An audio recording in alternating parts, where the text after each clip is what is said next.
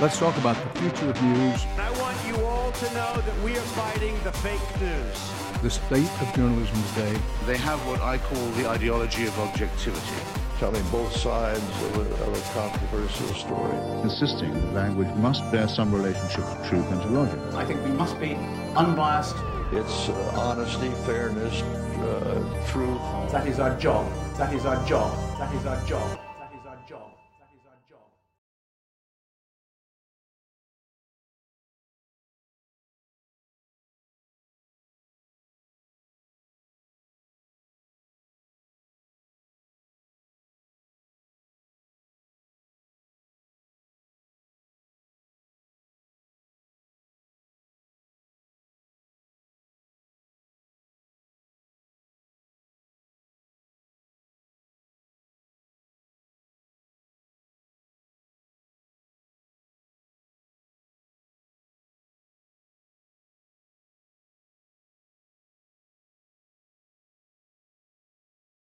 Hey there, and welcome to episode three of the Airman in Stockholm podcast, a podcast about journalism, the media, and our place in the world. And when I started it, I thought, God, it's going to be difficult enough to find subjects to talk about. And now I have this long list of subjects that's going to take us until at least Christmas to get through. Uh, what I want to talk about this week is uh, politics and how we cover politics because Sweden is going to the polls soon in what is expected to be one of the most groundbreaking elections in the history of what, what was once a social democratic state. Over the last 10 or 15 years or so, the Sweden Democrats, a party with its roots in the neo Nazi movement, has seen its support snowball and they could end up as either the second biggest party or even the biggest party in the country after polling day. So, what challenges does this pose for journalism and for journalists trying to cover populist movements all over the world, where facts are often secondary to feelings of fear and dread and of anger? When I first moved to Stockholm almost 20 years ago, the idea of the Sweden Democrats being in power would have been unthinkable. And when I covered their first successful general election campaign back in 2010, nobody really thought that they would make an impact in Parliament. In Parliament, they arguably haven't, but that might change when they hold the balance of power. So, how then should journalists hold them to account? I spoke to Christian Christensen, who is Professor of Journalism at Stockholm University, about how we should cover the far right and about whether or not the likes of Jimmy Åkesson and Marine Le Pen should even be given a platform at all. We started by talking about Sweden's image over the years and how it has become something of a whipping boy for the far right around the world. Well, I mean, really, you would have to say it started just three or four years ago with the intake of Syrian refugees. I mean, really, a lot of people who talk about Sweden on the far right in relationship to refugees really only talk about it in terms of what happened after 2013 and 2014, seemingly unaware of the fact that Sweden took in a huge number of refugees, for example, from Iraq after the war. Uh, one Swedish town, uh, Södertälje, took more Iraqi refugees than the United States and Canada combined. Uh, but that's never discussed. Um, nor is it discussed about Bosnian Muslims that came in after the, the former Yugoslavia, uh, refugees in from Iran in the late 70s. So there's nothing new about Sweden's intake of refugees, Muslim refugees, uh, but really because of the huge numbers that came in, and also because of social media, the availability of the kind of information that was flowing in, you saw a real shift in the way in which Sweden was presented. And I would say that a lot of it has to do with the mythology about the country uh, that is uh, the certain notion that uh, Sweden was some kind of utopia before this. But the irony is, from the right, as far as I'm concerned, is that many of the people who talk about the way Sweden used to be, in quotation marks, which essentially means before immigration, this was a country that was more leftist than it is today. So the people who criticize Sweden wouldn't want to live here in the 1950s. That's the irony. Would they want to live in a country that for 50 out of 60 years, actually 60 out of 70 years, had a social democratic government, essentially a one party government for almost half a century. Yet they talk about it in these romantic terms. In other words, they're completely divorcing politics from immigration. Mm-hmm. I mean, Swedish immigration policy is a result of that social democratic history. Mm-hmm. It's not in spite of it. Mm-hmm. And so there's a certain, well, it's not a certain irony, there's a heavy irony in this kind of romanticism of a country uh, considering the fact that the politics of the country that they're romanticizing is one that they would probably hate. When you look at the sort of media discourse around Sweden, and there's like we're sitting in Stockholm right now, so there's sort of two different aspects of it. One is the external media, mm-hmm. you know, the sort of international media, and one is the the, the domestic media. Right? Yes. So the international media image, how have you seen that change, and what factors have led to that change? This was primarily a kind of um, a sort of it would be in the news if there was some kind of quirky thing about social democracy, about you know fathers taking care of children, about some kind of feminism issue. But that was really pretty much the extent of it. With with the war in um, North Africa and, and with with the intake of Syrian refugees, what you saw was uh, this became an issue. And of course, it became a very easy thing for the international media to jump on. A little country, stereotypically homogenous, which it never really was, but we you know, anyway, that's the image. Uh, very, very specific sort of cultural images, Bjorn Borg and ABBA. Uh, you have the sort of racial stereotypes.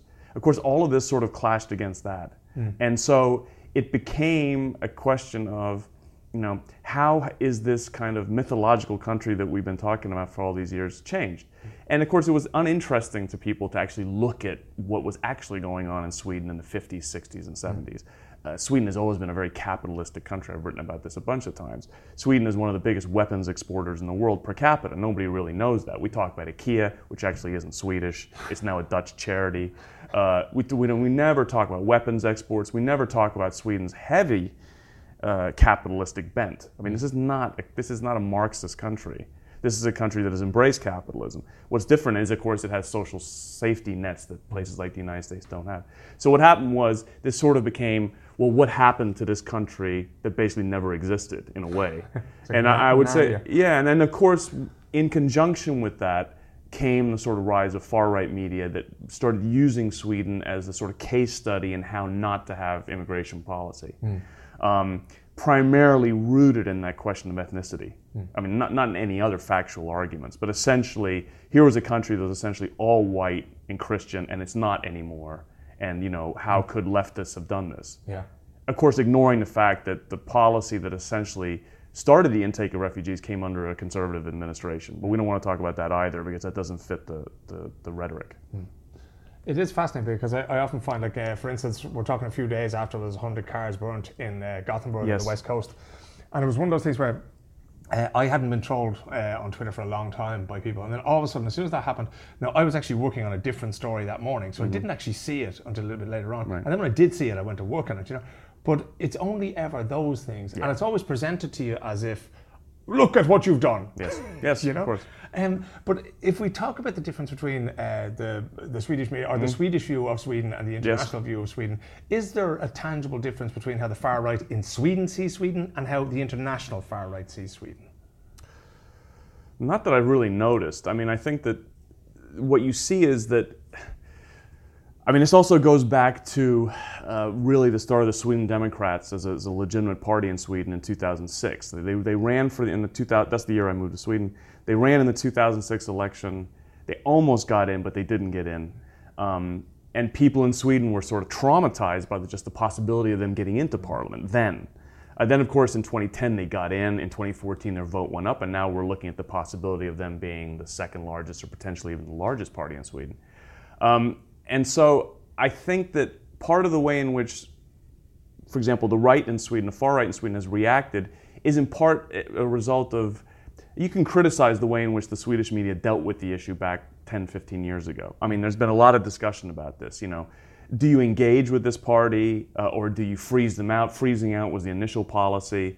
And then once they got into parliament, you know, public broadcasters in Sweden are required by law to represent them. You can't sort of ignore parties that are sitting in parliament. And so there's, there's a legitimate argument to be made that by not really engaging in the issues that they were talking about, I mean, when I would say engaging, I don't mean necessarily legitimizing them, but addressing them head on, you actually added fuel to the fire by, by actually adding to this notion that there's a sort of secrecy that we don't want to talk about immigration and things like that.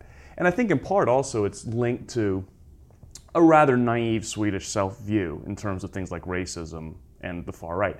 I mean, Sweden um, puts its money where its mouth is when it comes to the intake of refugees. I mean, no one can say anything otherwise. I mean, this is a tiny country that's taken a massive number. But the self image, I think, was also slightly utopian as well. I mean, newspapers here as well sort of push this image. And, and, you know, there isn't really a great deal of discussion about racism necessarily in this country. And people tend to be rather in denial about the fact that there's, there's, a, there's a fairly large amount of racism.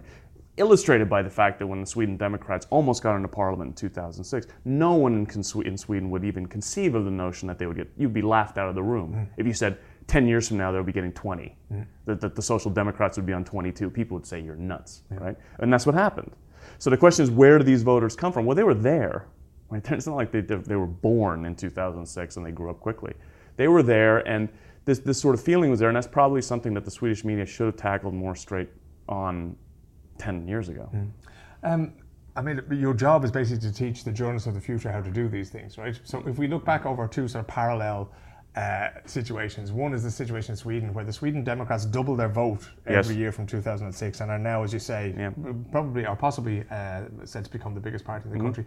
We also saw a very divisive uh, presidential campaign Yeah. in the United States of America. Now, using much of the same rhetoric, many Mm. of the same arguments, but you know, my question to you is how do you how do you argue with smoke? How do you mm. argue with people who have no interest in facts, who have no interest in anything other than othering, anything other than mm. saying it's the fault of these people, let's get rid of them? How do you deal with that as a journalist?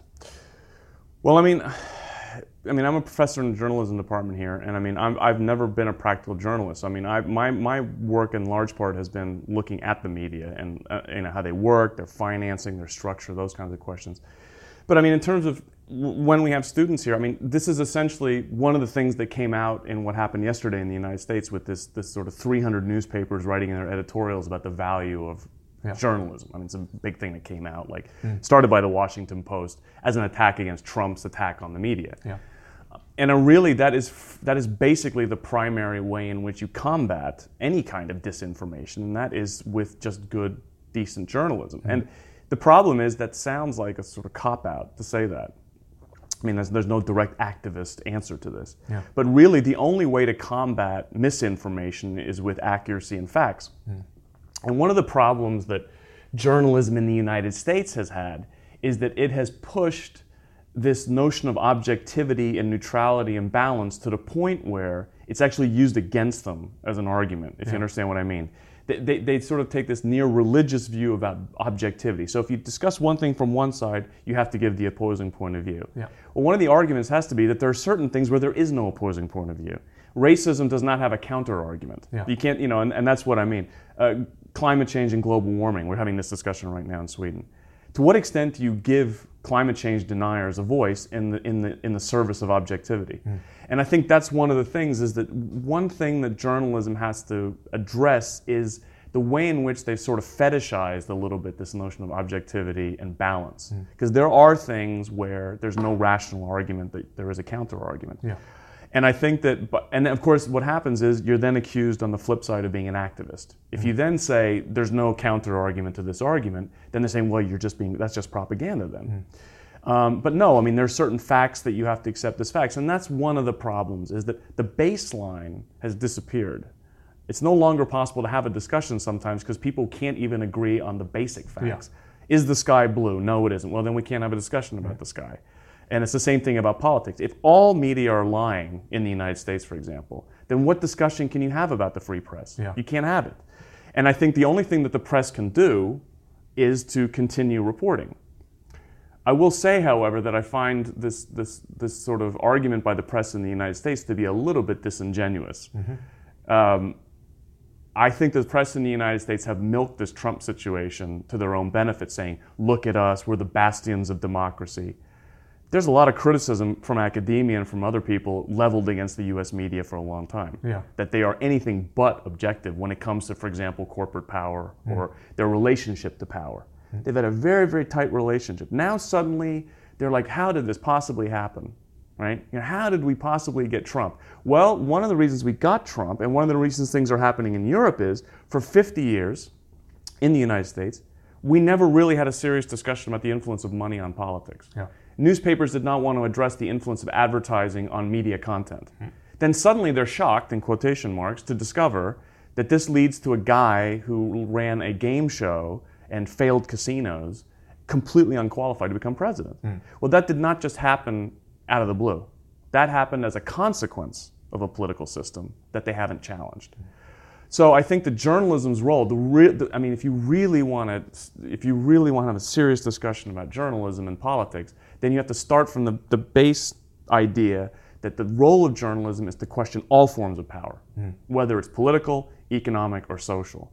When that's the point of departure, then I think you can have a real. And that also means addressing some of the things that Trump supporters are also interested in, which is corporate power, unemployment, poverty. I mean, there, there, of course, there are issues that Sweden Democrat supporters hmm. have in common with Social Democrat support. They're worried about foreign workers coming and taking their jobs. And if we pretend like that's not an issue for people, that is, you know, then I think we're missing the point. Yeah.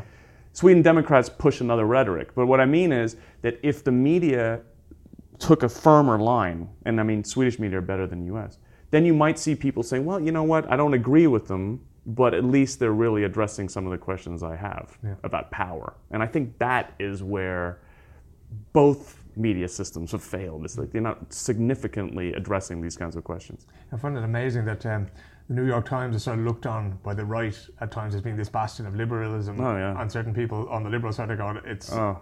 uh, I mean, this is a newspaper that basically supported the Iraq War. This is probably one of those status quo, elite conservative. I mean, I say conservative with a small c. Yeah. They, they endorse Democratic candidates.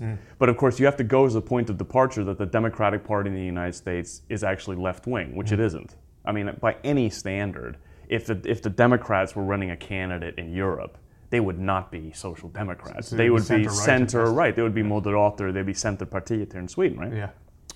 And of course, but this this is part of a culture war that's been going on in the United States since the '60s. Uh, this this war against the media, this left wing media thing.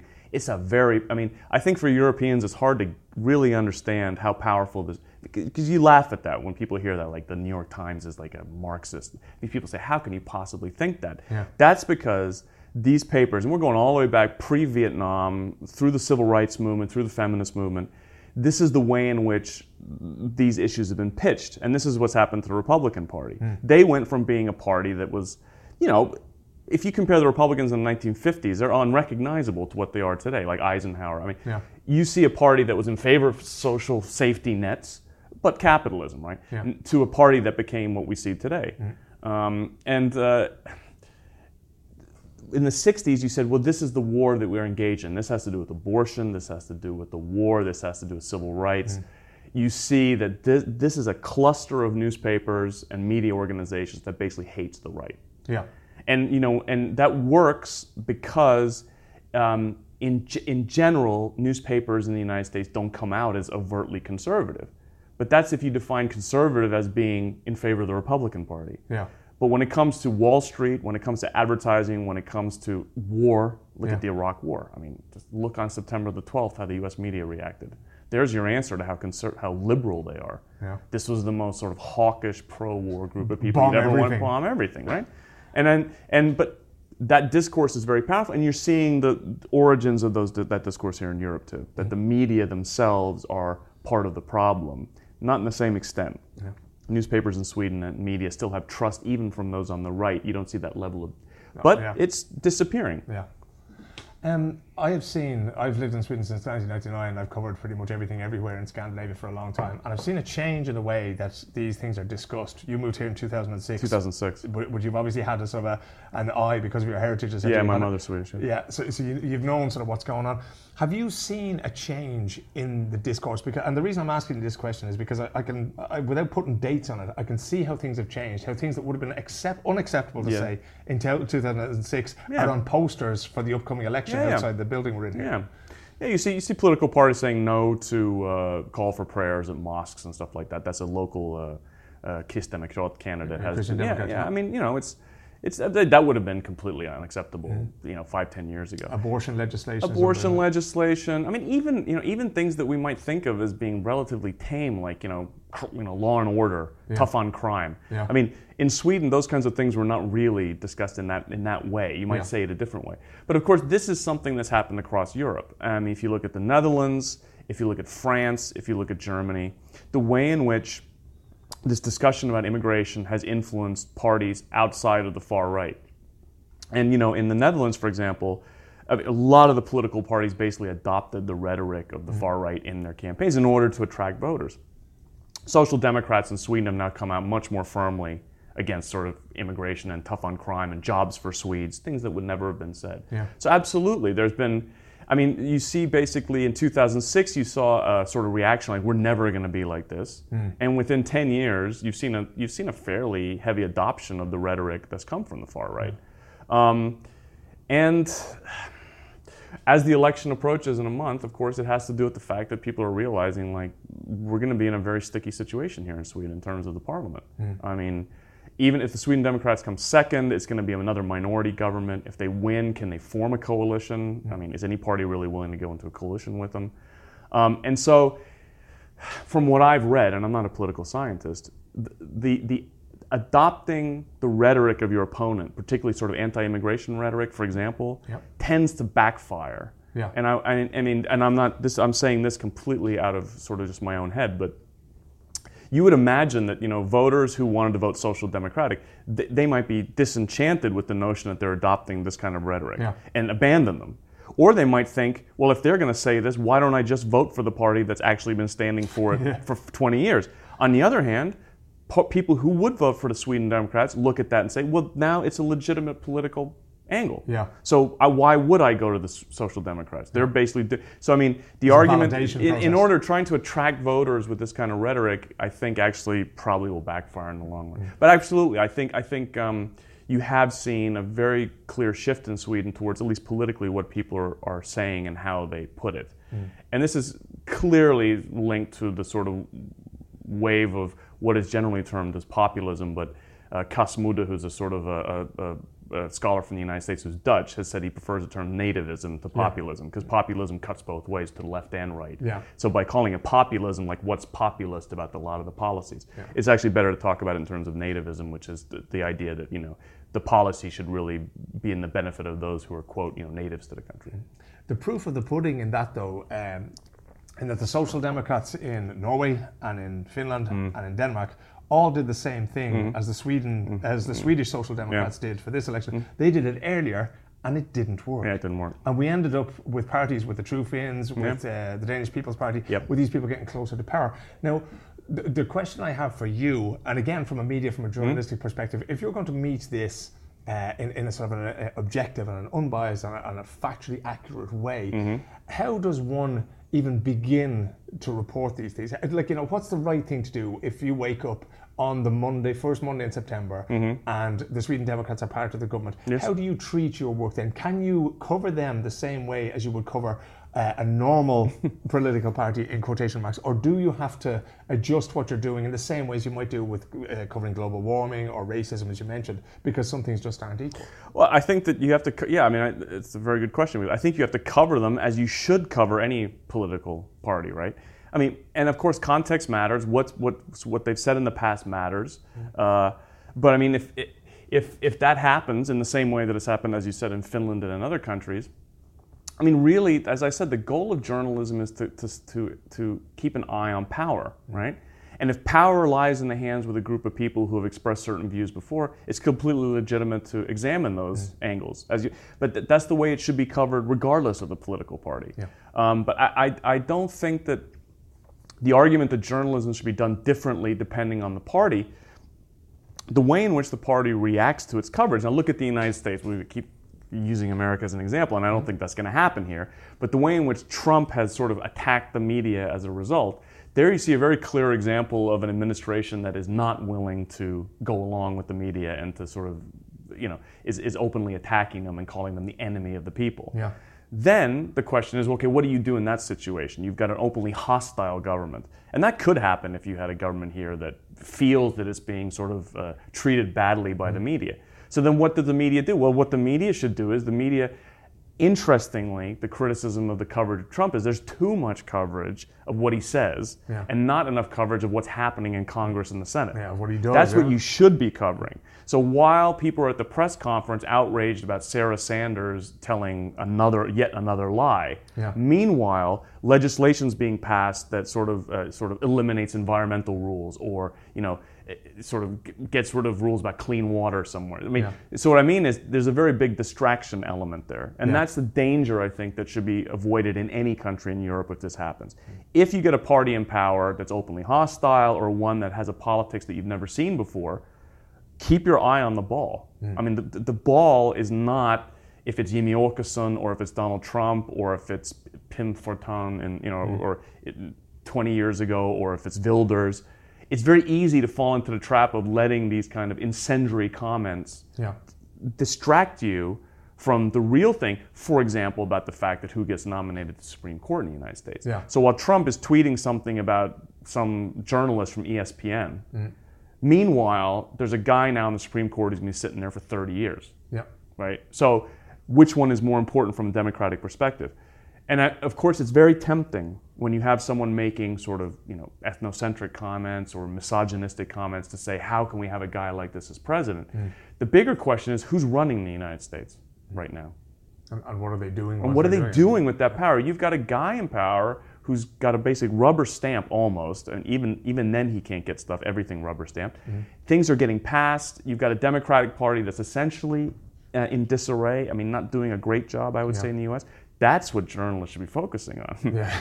but of course, what happens is, and people are arguing this is actually a strategy from Trump's administration. Let him say this stuff, and in the meanwhile, in the background, who knows what's going on, Yeah. right? And I, I would imagine that if that happened here, you, you would probably see, maybe see the same kind of thing. You'd see a focus on the personality, the history, which is very important, mm. but really keeping an eye on exactly what it is is being done in terms of policy. Yeah. I think that's really the goal of journalism.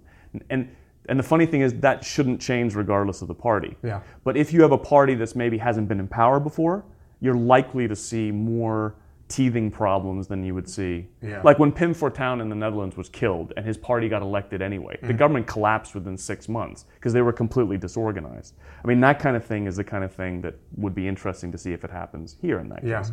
Same as the Trump administration, completely disorganized. But what's interesting is if this was any other administration in the United States, if this was an established Democratic administration doing these kinds of things, th- they would, I mean, I don't know what would happen. But it's hard to believe that without a leader like Trump who's distracting people, Yeah. that this kind of thing would be able to continue. Go on and on. Right.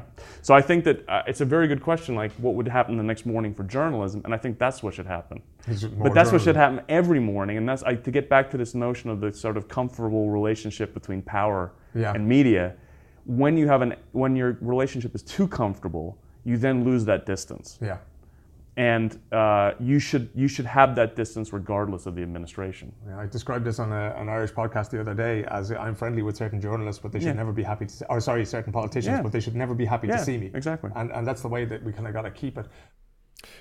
Just putting briefly into this discussion to let you know that the journalism I put out on Patreon is and always will be free. But if you can afford the price of a cup of coffee or a pint every month, I'd really appreciate it because it means that I can do more of it. So go over to patreon.com forward slash Arrowman in Stockholm if you can afford it, and I'd be very happy to have you as a patron. We're going to go back to the discussion now. Uh, just to let you know that here Christian talks a lot about platforming. He actually means deplatforming, okay? So just keep that in mind as you listen. And one of the things that came up in Europe this week, it was a sort of a, a bubbling understory there, um, was an Irish organisation called Web Summit who invited Marine Le Pen to speak at an event in Portugal. Mm. Yes. Now there was a backlash, Yes. and she was subsequently disinvited. Yes. And it started off this discussion about platforming people like Marine Le Pen Right. and whether or not they should be given a platform at all. It also started this discussion around freedom of speech, which Yes. has nothing to do with whether private organisations give you a platform. Yep. But in your view, uh, and I know this is slightly outside the, re- the Yeah. realm here, but is that something? Do you think that uh, is is the discussion around platforming helpful? Is the tactic of not platforming people helpful? How do you see it? I mean, there have been instances of platforming that I found to be unhelpful. I think there there's sometimes, for example, if you have people coming in who are conservatives who are going to speak at universities hmm. that haven't said anything particularly egregious. I mean, I don't think necessarily silencing people works hmm. in that way. Marine Le Pen is, I would say, a slightly different case here. I mean, I, I mean, but but I mean, you know, for example, there's a lot of discussion that universities in the United States are sort of platforming conservatives. There's not really a lot of evidence for that. It tends to be the same three or four people that get platformed all the time. Yeah. Uh, Jordan Peterson and other people like that. But I mean, I think that, yeah, one thing is this freedom of speech thing, which is a completely, is a complete red herring. I mean, you know, Alex Jones on Facebook and Twitter and this kind Yeah. of notion. I mean, censorship is the state stopping you from saying something before you say it. You, nobody has an inalienable right to go on Facebook and post something. Yeah. These are privately. And the irony is also, to get back to this question of irony, is that the people who, who hawkishly promote the free market the hardest are the ones who complain the most when the free market says, we don't want your products, we're losing money. Yeah. In other words, capitalism. So when capitalists say, you know what, you're hurting my bottom line, Yeah. go somewhere else, suddenly they throw their hands in the air and say, like, oh, what, these globalists are censoring my. Well, this is what you wanted. You want, and you know, welcome to the world of people on the left who have been trying to get their voice into the free market of ideas in quotation marks for 50 years and are routinely rejected because it doesn't fit into an advertising worldview. Yeah. See, so I mean, I find that so, and I this so disingenuous that argument, of course. But to get back to the point about platforming here, that's part of it. Uh, is part of it is the speech that you have in terms of uh, commercial venues. But I, I'm not. I, I do. I mean, Marine Le Pen is a different thing. I mean, to to invite someone who sort of openly expressed racist comments, and you know, it's it, that's a to me is a different thing than inviting in a, a speaker f- from a conservative organization that's sort of promoting, for example, conservative worldview. I mean, you should have that discussion. I mean, it's sort of. I find it somewhat. It, it depends on the person is. I mean, I can't give examples here, but to sort of blanket platform people because they stand for a conservative point of view, I think does nothing for the students necessarily. Because they're going to encounter this discussion in the real world. If they're going to go out as journalists, they're going to meet politicians with this point of view. Yeah. And the best thing to do is to train people to argue and discuss things critically and to examine power critically. So in that way, I found I find that the sort of the blanket notion of platforming to be somewhat problematic. Of, of deplatforming, of, of not providing them with a platform. Yeah, I mean, deep, deep, excuse me, deep, the whole time here I was saying deep platform, but, but, but sort of taking away people or shouting them down and stuff like that. Yeah. No, I, I'm not, I can't say that I'm necessarily, but if it's people who have openly advocated violence or discrimination or racism, then as an organization, you have an ethical question to ask yourself about why you're inviting this person to speak and to give them a platform. If it's a person who is, uh, simply expressing a political point of view that you disagree with, but hasn't necessarily advocated violence or hatred, Yeah. then I think it's then I think it's it's valuable to have that discussion with people because I mean that's the world we live in. We're going to have a parliament here where we're going to have different points of views, as we do in the United States. Yeah. Um, and so I think uh, eliminating all discussion can be problematic. And I think that uh, sometimes the reaction can be too knee jerk. And you sort of eliminate the possibility of actually having a critical dialogue that actually helps Yeah. because it also promotes the notion that people just don't want to speak to you and that you know this sort of this notion of sort of a conspiracy against the right Yeah. the, the leftists shouldn't be worried about that conspiracy thing but i think the problem is that it, it sort of it, it denies you the possibility to hear the argument from the other side Yeah. and you can't make a coherent argument on, for your political point of view unless you understand your opponent's point of view and i think that's one of the problems when you look at social media is I don't think people necessarily follow conservatives and people they don't agree with. I do, right? So I constantly read this stuff, and you can't really articulate an argument unless you've heard the counter argument. Yeah. I was, I was making this point to somebody last night because, you know, if you're going to say, okay, Marine Le Pen has an inalienable right to a platform Yes. to speak the way she wants, Yes. uh, well, then you have to understand what it is she says. Yes. And it, like, if you're okay with that, that's fine. Yes. But I referred to um, there was a case here in Sweden where a Roma man was burned to death in a tent. Yes. So if you and that's fine with certain people on the far right, you know. So, but if you want a platform, you go right ahead and do Yes. it. But you got to live with that then. Yes, you got to live with exactly. being able to put those things out there. And when you let the genie out of the bottle, Yes. and this is where I, I go back to sort of 16 years ago when you and I w- were starting our, our democratic lives here, so Yeah. paying attention to these things, that it is very, very hard to get it back in. Yeah. You know. Where do you see journalism going? You're going to be taking a bunch of new students, Yeah. bright-eyed, thinking they're all going to have a column in the New York Times in a few years. Where do you see journalism in 5, 10, 15 years? Well, I mean, one of the problems for journalists is the sort of economic situation with journalism in terms of financing and and, and money. I mean, it's it's a difficult market for journalists. I mean, you know, you see a lot more freelancers, you see a lot less foreign correspondence, um, and there's a lot more lack of clarity in terms of what people are going to be doing. Yeah.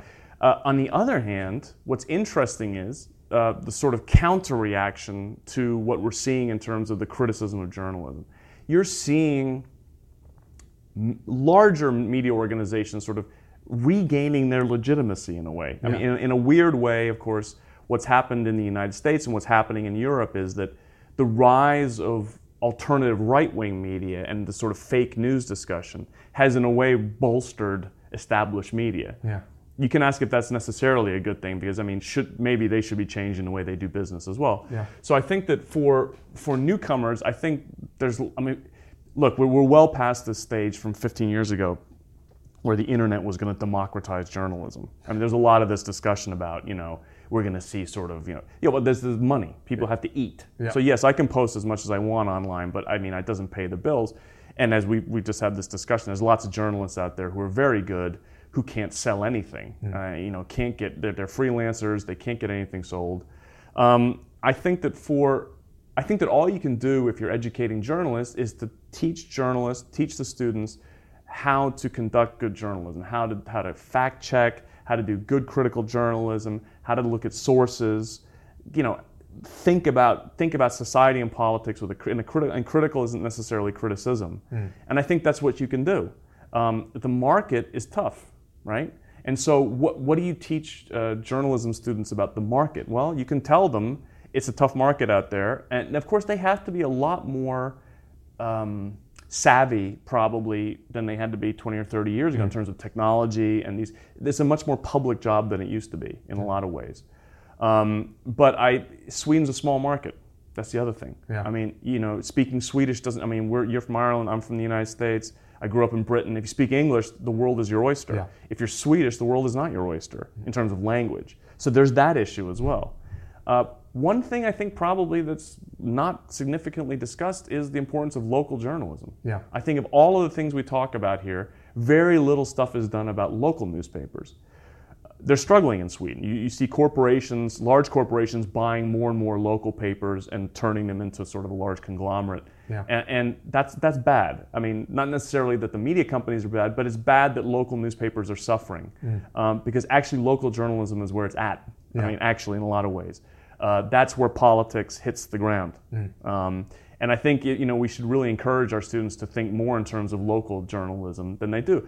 On the other hand, it's very easy to tell journal students to work in local journalism when there's not a lot of jobs and it's Yeah. a tough market. Yeah. But I think that's probably one thing where that, that we as academics should push harder. And I don't just mean people who train journalists, but people who do research as well. We tend to focus on large newspaper outlets. We tend to focus on national papers, big media. But local news, actually, for a lot of people, is, is the kind of news that they find most uh, attractive and closest to them because it has to do with the community that they live in. And it's the one that we ignore the most. It's ironic, right? Because it's not the sexy kind of stuff. Local politics is boring. I don't want to read about what. Lo- but actually, that's the you know, my kid's school. Is he going to get money? Is my water clean? How does the local government? You know, Gothenburg, for example, looks like it's on the verge of electing a a non-established party for local government, Demokraterna. It's a sort of brand new party. Yeah. H- How's that happening? Right? Wh- wh- what is going on from, in yeah? Gothenburg? Sweden Democrats are in fifth in the latest poll. Yeah. I mean, this is a very interesting. So here you have a populist party, but that is not using immigration. That's Yeah. a very interesting dynamic there. But that requires really local knowledge. Yeah. You know what I mean? And I, I don't hear that being discussed in Sweden. This is the second largest city in Sweden. We have an election coming up, and they're sort of bucking the trend. Yeah. That kind of thing is super important. Yeah. I think, and it, I mean, I think it would add a lot to a national discussion of politics if you say, what if we had a party like that nationally Hmm. that was populist, uh, in quotation marks, but not far left, far right, but centrist, and did not have immigrant? I mean, would we see the same kind of reaction? In other words, is the disenchantment more to do with the established party rather than an enchantment with the alternative, Yeah, the Sweden yeah. Democrats? Yeah. We don't have that discussion very often. Hmm. And you could use Gothenburg. So I think for students, that's the kind of thing that's worth pointing out to them. Hmm. That there's that there's value in this kind of stuff that maybe we don't necessarily think of as value. Because everybody wants to start working at Dagens Nyheter or on Swedish television or on TV4, but your career tends to start more at the local level. Yeah. And that's good. One of the best pieces of advice I ever got was one of the former uh, Reuters editors here in Stockholm, a man called Stephen Brown. And he always said to me to remember that journalism is not an art, it's a trade. Yes, exactly. It, it, it is a trade, and I mean, and you learn your trade to working small to start with. I mean, you got to learn how to interview people. You got to learn how to get access to politics, and that's easier to do at the local level. Yeah. But also politics at the local level, you learn a lot from that. It can be vicious. It's like way more exciting than you think it is. And uh, but again, it's it's it's uh, it also has to do in the way in which we market media itself and technology. And this is a much broader question. We tend to make this kind of larger stuff very very sexy. I mean, we talk about big media, we talk about these things, and students, as you say, come in thinking that they're going to make these kind. Well, you know, um, it's also about teaching people uh, the value of politics at the low. And then we actually have a, a course starting that how do journalists relate to local authorities? Yeah. How do you go talk to someone at Migrationsverket or a, a judge? Yeah. These kinds of things. How do you actually do reporting about health? Yeah. That kind of stuff's important. So that kind of gets lost in the mix in this kind of technology discussion about Facebook and Twitter and Instagram and YouTube. Uh, how do you actually go and meet someone who works at the Valmyndigheten, a mm-hmm. sort of election council, and you know how do you talk about these things? But I think that comes back full circle to kind of where we started. That journalism itself hasn't changed, even though the No. world around us has. It No. still goes back to the same point. No, I mean we, that that gets said all the time here, and it's one of the things that many people in this department talk about, which is that fundamentally journalism hasn't changed. I mean the same sort of values, but the problem is, did we apply those values before? Mm. I mean, there's a certain mythology also, and I say this as someone who's not really hasn't worked as professionally as an academic, but someone who talks to a lot of journalists. You see this a lot from journalism. Ah, you know, for example, there was a big conference in Gothenburg a couple of years ago where you know instead of "Make America Great Again," it was "Make Journalism Great Again." Right? And my question was, when was it great? And I, I don't mean that as a that wasn't meant to be a snide comment. Yeah. But what I mean is a sort of collective pat on the back. I don't. That's not a good thing. No. I think you should always be striving to improve your work, especially in the United States, which which is to get back to this 300 opinion pieces about why the free speech is important. Mm-hmm. That collective patting yourself on the back, it, it rubs me the wrong way. Because I mean, the United States media bear a great deal of responsibility for the problem that we're in right now. Yeah. And by by using Trump, like saying saying at least we're not Fox News, I don't find that to be a particularly good argument. It's not a very lofty goal. Really, No, I mean you know, the bar is awfully low. The bar should be much higher, and and I- and I mean that, that that fake news thing that Trump is pushing has actually allowed mainstream U.S. outlets to push that argument. Mm-hmm. Like, oh, you know, you're calling us fake news. Well, we're not. We're really good. I mean, we're the New York Times. We're the Washington Post. Mm. And resting on your laurels in that way, Yeah. I don't think that does anything for anybody. And actually, in a lot of ways, it actually reinforces the notion that there's a sort of snobby elite- elitism amongst journalists. Mm. Instead, they should say, you know what? We should strive to be better than we were before. Yeah. You know, may, maybe we led. If you know, I'd love for someone to say, maybe this situation was a result of our journalism previously. I mean, no one says that though. Not yet. Not yet. Christian Christensen, thank you very much indeed. Thank you. There you go, some fascinating insight there and a timely reminder not to abandon the core principles of journalism no matter what you're covering.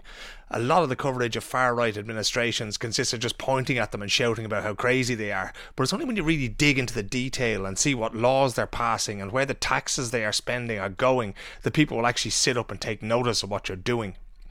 Uh, remember that this podcast is free, as is everything that I put out on Patreon, but I can only do it if you continue to support me, so please do. Uh, among other things, I'll be talking to a guest in the coming weeks about writing about disability and other minority issues on the podcast, as well as dropping a pretty huge story about corruption that I'm working on. I can't do this without your support, so if you can, please become a patron for a couple of dollars or five dollars a month if you can, and let me work for you. I'll leave you this week with a quote from misunderstood genocidal racist Winston Churchill, who said, A lie is halfway around the world before the truth has got its pants on. Have a great week.